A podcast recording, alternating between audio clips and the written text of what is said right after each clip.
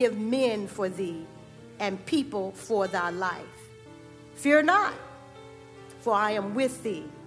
I will bring thy seed from the east and gather them from the west. I will say to the north, give up, and to the south, keep not back. Bring my sons from far and my daughters from the ends of the earth. Even everyone that is called by my name, for I have created him for my glory. I have formed him, yea, I have made him. For a few moments, I want to talk about never alone. Never alone. You may be seated in the presence of the Lord. Just to know that Jesus is with you always give you an air of invincibility that non-Christians just don't understand. Non-believers cannot understand why we're so hopeful and optimistic about life, even though our options are limited. They, they cannot understand why we think we can overcome diseases for which the scientific community have no cure. They don't understand why we come together on Sunday morning like this to make a big deal of a God we cannot see. But just to know that Jesus is with you gives you everlasting peace. People can and will act up around you. They're going to act out of character. Yet, we remain cool, calm, and collected because of the peace of God, which surpasses all understanding, that resides in you. With this peace, you don't need to lose your composure because you know that in the end, all things work together for good for them that love God and are called according to his purpose. With this peace, you don't have to go around seeking revenge because you know that God will fight your battles and give you victory. With this peace, you don't have to stay up all night worrying about things that are beyond your control. You just let God care for them and you get a good night's sleep. Just to know that Jesus is with you always give you endurance. People who trust in the everlasting presence of Jesus Christ in their lives don't give up easily. They may take a licking, but they keep on ticking. The road may get rough, but they will ride the waves like an expert surfer. They may be hard-pressed on every side, but not crushed, perplexed, but not in despair, persecuted, but not abandoned, struck down, but not destroyed, because of the everlasting presence of God in their lives. In our text this morning, the Lord is using the prophet Isaiah to remind the children of Israel that he's still on their side. You see, sometimes things can get so bad in your life that you start believing that God has turned against you. Sometimes you get your feelings hurt by folks so that you become overwhelmed by the circumstances that you actually feel like God is against you. There are times, and we have to be honest, that we feel God is so far away. You feel so alone and forsaken that you feel abandoned. In times like these, we have to remember what a friend we have in Jesus. All our sins and griefs to bear. In times like these, we have to remember he was wounded for our transgression. He was crushed for our iniquities. And upon him, the punishment that made us whole, and by his stripes, we are healed. Simply stated, God was reminding the children of Israel that they hadn't messed up bad enough. They hadn't messed up bad enough for him to forsake them. Sometimes we think we're in trouble because we messed up. But God is letting us know, as he let the children of Israel know, you can't mess up bad enough for me not to love you. You can't mess up bad enough for me not to forgive you if you ask. And that should be good news for us today.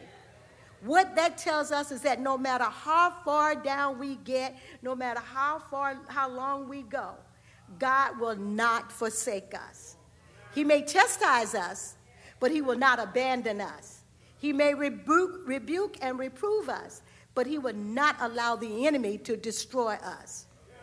So through the children of Israel, though they messed up, God was not willing to walk away from them.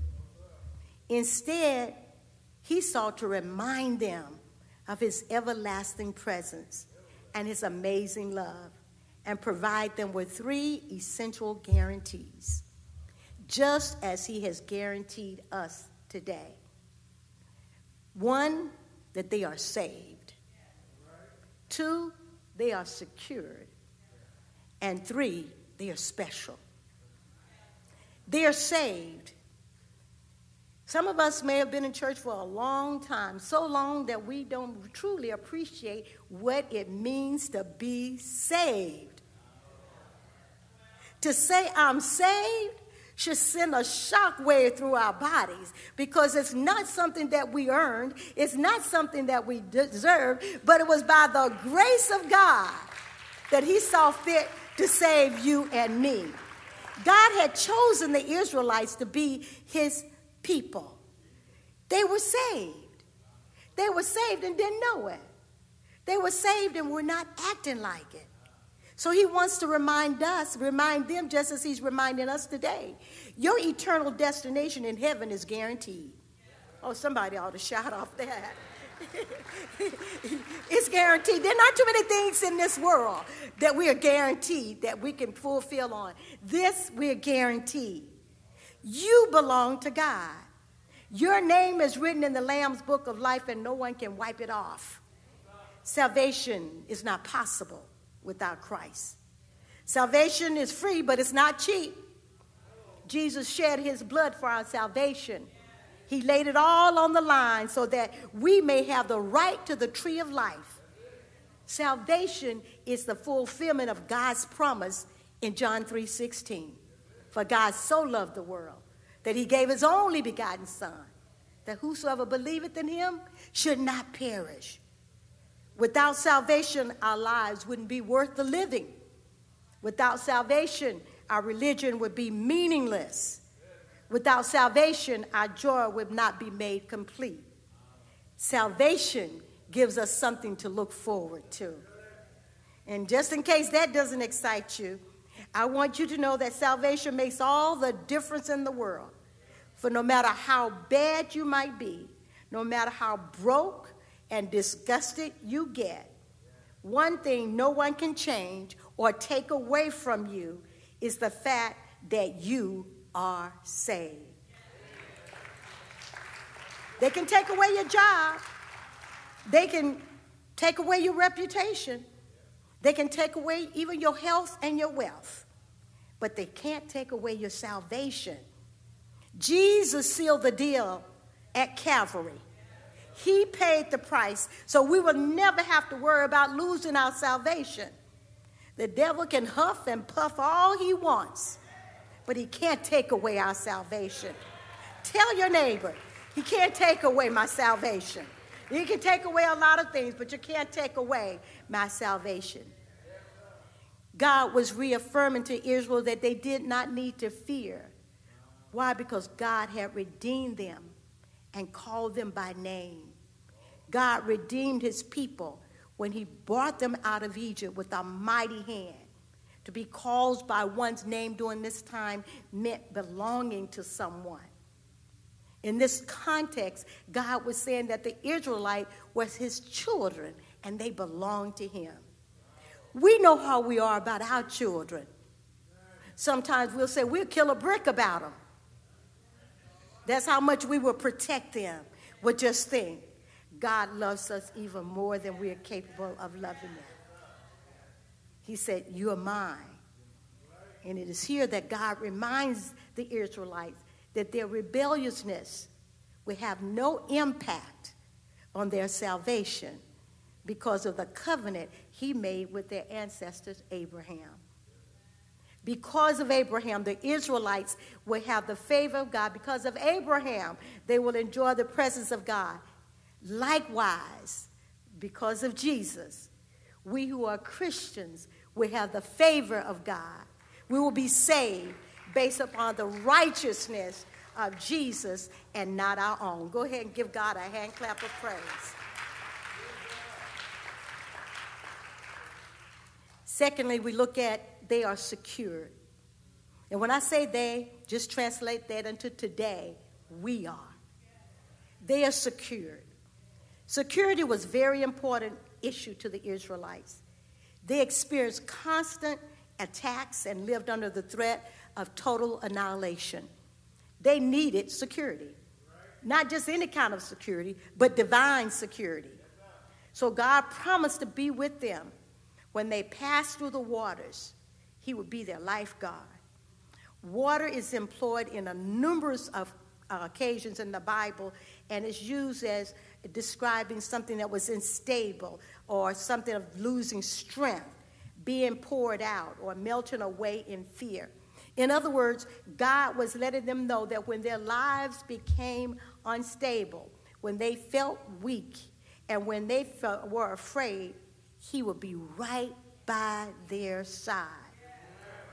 In the same manner, when we experience instability in our job, we have to turn to God. When we experience instability in our relationships, we have to turn to God. When we experience instability in our ministry, we have to turn to God. When we feel our strength slipping away from us and fear is overtaking us, remember, the Lord is our rock and our refuge, and he will not forsake us. In verse two, God also promised to be their life vest. How many times in your life did you feel like you were drowning? That you just felt overwhelmed? That life and air was being sucked away from you? But you called on the name of Jesus, and he rescued you. The Lord is our life vest. Behold, he would not allow us to drown. We may drink a little water, but we will not drown. We may feel like we're running out of oxygen, but we will not drown, for he is our life vest. God's message was that no matter what trial his people face, he would be with them. God had been with Israel in all of her past struggles. When his people stood at the Red Sea, God opened the waters, and the people crossed over on dry ground. God preserved his people in the wilderness. He said, your clothing did not wear out on you, and your foot did not swell those forty years. In the period of the judges, when people would suffer and cry out to God, Yahweh would always raise up a deliverer. In this same verse, he promised to be their sprinkling system. You know, we, we have a sprinkler system in our home that when fire comes, it automatically gets rid of it. Well, God said he'll be there for us. When we go through the fire, he will put it out. He said the flames shall not kindle upon thee. Sprinkler systems are designed to produce water when the heat from the fire reaches the automatic sensor, when then the signal to the valve to do what? Send water immediately to cool down the room and put out the fire. God is our divine sprinkler system. Whenever the heat gets too intense in our lives, he sends divine water to cool us off and put out the fire. He doesn't allow us to get burned. Our clothes may get singed, and we may even sweat a little, but he won't let us get burned. He is our sprinkler system. God promised the returning exiles he would be with them. Notice something important, though. God didn't promise the Jews that he would remove the calamity. Instead, he said, I'll be with you in it. I'll be with you in it. It confirms the fact we will all go through something. That's life. It never says that it would be. God never promised us to remove trouble from our life. Jesus suffered and died, and if the Son of God faced suffering, you shouldn't expect to be immune from suffering yourself. Just made something very clear about this word in John sixteen thirty-three. He says, in this world, you will have trouble. But take heart, I've overcome the world. Paul tells us in Second Timothy three twelve. Everyone who wants to live a godly life in Christ Jesus will suffer persecution. So the strange thing would be if you're not going through anything or never been through anything, then you probably need to check. Am I saved? Because the Bible says we will. In verse three, God gave other nations to Persia in exchanging for returning the Jews to their homeland. They went to war, lost the war, taken captive. God gives other nations to the captor so that they could be free. That's what God does for us. He sets us free from that and those who would hold us captive. God also reminded the Israelites that they are precious to him. Talking about how special they are now. How special. Some of us need to be reminded that you are precious to God. You are special to God. God loves you. God loves you. That's special. Yes, it's good to have someone, some human, your family, your spouse love you. But to know that you have the love of God is special. It's special. You, you need to know that ain't no mountain high enough, ain't no valley low enough, ain't no army strong enough, ain't no demons powerful enough to keep God from getting to you and rescuing you, because you're special and he loves you that much. Let me tell you how precious you are. You're so precious that God gave his only begotten son for you. You are so special and precious. God traded, God traded, Jesus traded his glory in heaven for earthly suffering in order to redeem you.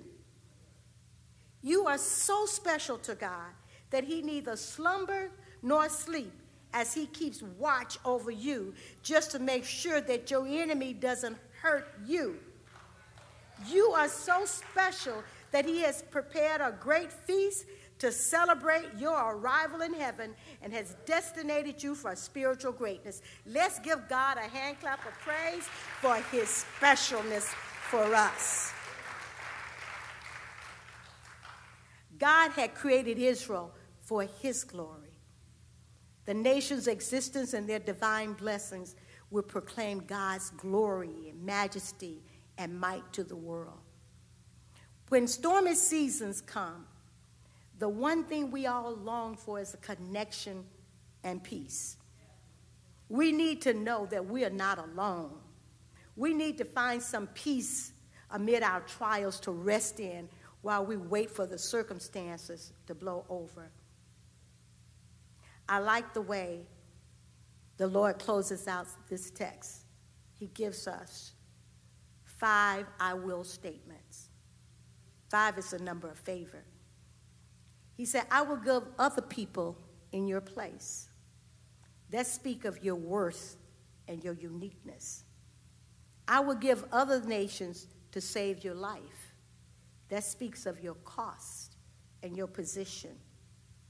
I will bring your children from the east and gather you from the west. That speaks of his divine restoration. I will tell the north to give my people to me. That speaks of our internal inheritance. I will tell the south, don't keep my people in prison. That speaks of our final destination. Why is God doing all of that? Because we were made for his glory. We were made for his glory. He can't get the glory from us if we're in mental, mental or physical prison, which was represented by the South. He can't get the glory from us if we're in spiritual exile, represented by the North. He made us for his glory. And my goodness, I want to praise him for his eternal presence. He said he would be there Let's give God praise for that. Let's give God praise. In the Christian context, whether tough times come and stay for years or whether they come for just for a short period of time, it's not finally the toughness of the people that make the difference, but the tough and the fierce, divine love and care that God gives that makes the difference.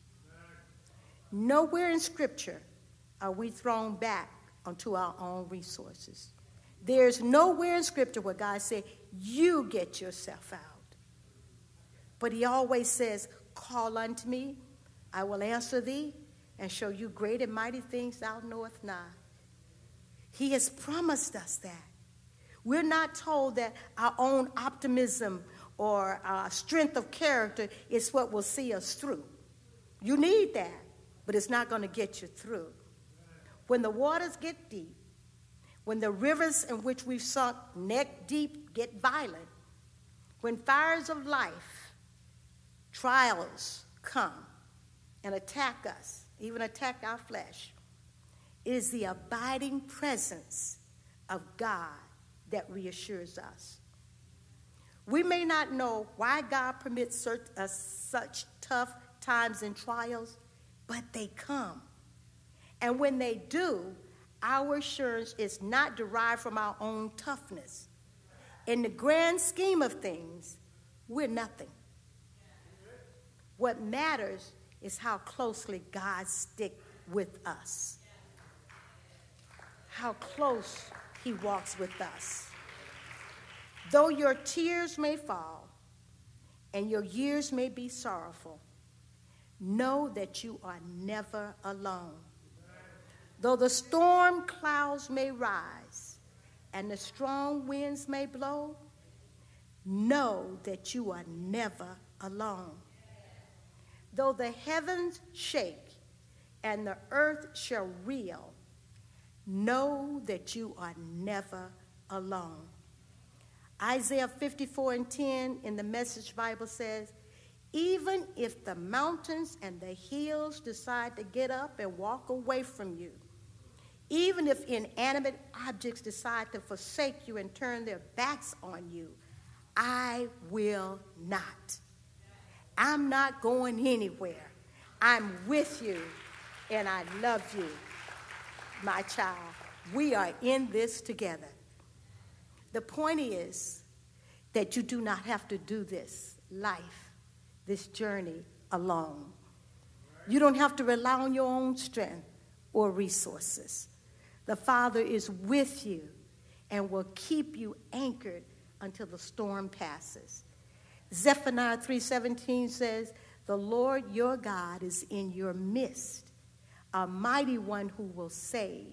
He will rejoice over you with gladness. He will quiet you by his love. He will exult you over with loud singing. Imagine God singing over you, to you, and with you. God is with you. He's in your midst, and he's singing over you. Listen to that beautiful song that he's singing over you. The hymn writer wrote, I've seen the lightning flashing, and I've heard the thunder roll. I've felt sin's breakers dashing, which tried to conquer my soul. I've heard the voice of my Savior. He bid me still fight on. He promised never to leave me, never to leave me alone. No, never alone. No, never alone. He promised never to leave me alone. He has promised me, and he is not a man that can lie. The Lord is near to all who call on him, all who call on him in truth, according to Psalm one forty-five and eighteen. Joshua one nine says, have I not commanded you? Be strong and courageous. Do not be frightened and do not be dismayed. Why? For your Lord, your God is with you. Matthew twenty-eight and twenty says, surely I'm with you always to the very end of the age. Deuteronomy thirteen, thirty-one and eight says, and the Lord, he is the one who goes before you. He will be with you. He will not leave you nor forsake you. Do not fear, do not be dismayed. Behold, the virgin shall conceive and bear a son, and they shall call his name Emmanuel, which means God is with us. We've been told in seminary that promises to Israel don't necessarily translate to promises of today's New Testament Christians. But just in case, we got Deuteronomy thirty-one eight where he says he'll never leave you or forsake you. Uh, Hebrews thirteen and five says the same thing. I will never leave you nor forsake you. So that promise we can hang on to with the Israelites. Amen? I don't know about you, but I know I'm secure. I know I'm special, and I know I'm saved. For living, he loved me. Dying, he saved me. Rising, he took all my sins far away. And now I'm never alone. In the midnight hour, I'm not alone. On my sick bed, I'm not alone. All by myself, I'm not alone. Friends forsake me, I'm not alone. People walk away from me, I'm not alone. People talk about me, I'm not alone. I might doubt, but I'm not alone. Storms may come one after the other, I'm not alone. Why? Because my God promised me he would never leave me nor forsake me. I am never alone. What about you? Are you alone? If you are alone, call on the name of Jesus, because over two thousand years ago, he died that you might not be alone. He died on that cross on a Friday, and he stayed dead until early Sunday morning when he got up with all power in his hands. And he said, I'm going away, but I'm going to leave you with a comforter so that you are never alone. Doesn't matter what's going on around you. Look to Jesus, who is the author and the finisher of your faith. God bless you.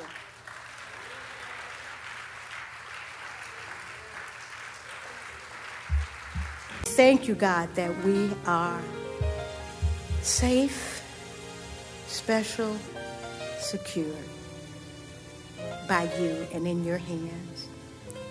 Father, we pray now that if there be one here who does not have a relationship with you, that they don't feel you, that they feel alone, God, we pray, God, that you would move upon their hearts right now, that you would let them know that they're special to you. They're secure with you and they're safe with you. Father, we thank you for salvation. And then, Lord, we pray over that which will be brought to the altars in the way of giving, that you would bless it, that you would bless the giver, that it will be returned to them a hundredfold because they are being obedience. Father, we thank you. Now may the grace of God and the sweet communion of his Holy Spirit rest, rule, and abide henceforth, now, and forevermore. And all of God's people said, amen. Amen. You may be seated. Again, we thank God for the privilege and the opportunity to share his word. It's encouraging to know in a day and time like this that we are not alone. We do have our, our announcements. Again, Pastor will be back in the pulpit, if God's willing, on next Sunday at both worship celebrations. But next Sunday is Unplugged Sunday. And we know here at Saint John, Unplugged Sunday means dress down if you feel comfortable enough to do that. But it's also a worship time that we uh, highlight our young people. So please come, invite others to come with you. Uh, we also have uh, V B S, Vacation Bible School, coming up shortly. Do we have someone for the appeal? Let's give her a hand as she comes. You guys don't know how scary it is to stand here and people staring. Greetings, Saint John family and friends. Vacation Bible School twenty twenty-three session, Hero Hotline, Called Together to Serve God, Romans fourteen nineteen, will begin on Monday, July twenty-fourth through Friday, July twenty-eighth at our Saint John North Campus, located on twenty-ninth eighth Street from nine a.m. to twelve p.m. daily for all children ages four to sixteen years old. A Fun Food Adventure Week is planned with daily Bible learning, arts and crafts, singing, visits from local heroes, and a healthy lunch. Isn't this exciting? Amen. Volunteers needed, please join our weekly online planning meetings every Monday at seven p.m. under the Jam Session Virtual Center. There are three ways to register for V B S. You can pick up a registration form located near the V B S drop box at the front desk lobby of the North and South Campus. Please stop and complete a registration form for each child today and place it in the drop box. You can also register online on our church website, s j m b c dot org. Look for the V B S flyer to click the registration link. Or you can do on-site registration during the week of V B S. Our, v- our V B S kickoff at Heather Farms in Walnut Creek was a success. Amen. Now let us make our V B S session an even bigger success. We will end V B S with an event held on Saturday, July twenty-ninth at Dave and Buster's in Concord from three p.m. to six p.m. for all children attending V B S. More details provided during V B S week. Without the children, our Vacation Bible School will not be successful. You can help by calling, texting, or Facebook your family, friends, and community neighbors. Help me spread the word that Vacation Bible School is coming to Saint John. Thank you. Amen. Let's give her a hand. Thank you. Very well done. Continue with the announcements. Our church eightieth anniversary will be taking place in October. We'll be having a banquet on October seventh. Uh, we will be having revival on the nineteenth and twentieth. That's a Thursday and Friday of October. And then that fourth Sunday, we will have celebration both at the nine and eleven o'clock worship. Pastor is asking that you budget, in addition to your tithes, an additional two hundred dollars for this special event. one hundred dollars will be for the banquet, eighty dollars for the church anniversary, and twenty dollars for the revival. Govern yourselves accordingly, please. God bless you, and God keep you. I hope that you have been blessed by the word that went forth today. And listen, without your support, we can't do what we're doing here. And so let me tell you a little bit about tithes and offering. And it's here in this scripture, Malachi three, eight, and nine. And it says, "Will a man rob God? Yet ye have robbed me. But ye say, wherein have we robbed thee? In tithes and offering. Ye are cursed with a curse, for ye have robbed me, even this whole nation." Now let me take it a step further.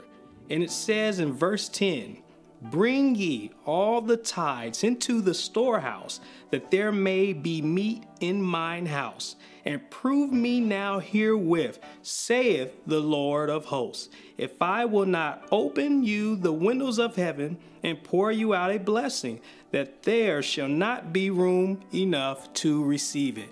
That's what the word says. So we encourage you to continue giving to Saint John. Now listen, there's various ways that you can give. One, you can give in person during our worship celebrations. Two, you can mail or drop off at the South Campus or our, our administration building. Three, you can give online. Now listen, you can find more information about where those locations are by visiting our website. Um, in the meantime, we thank you for joining us today. We hope that you were blessed, and we hope that you will have a blessed week in the Lord.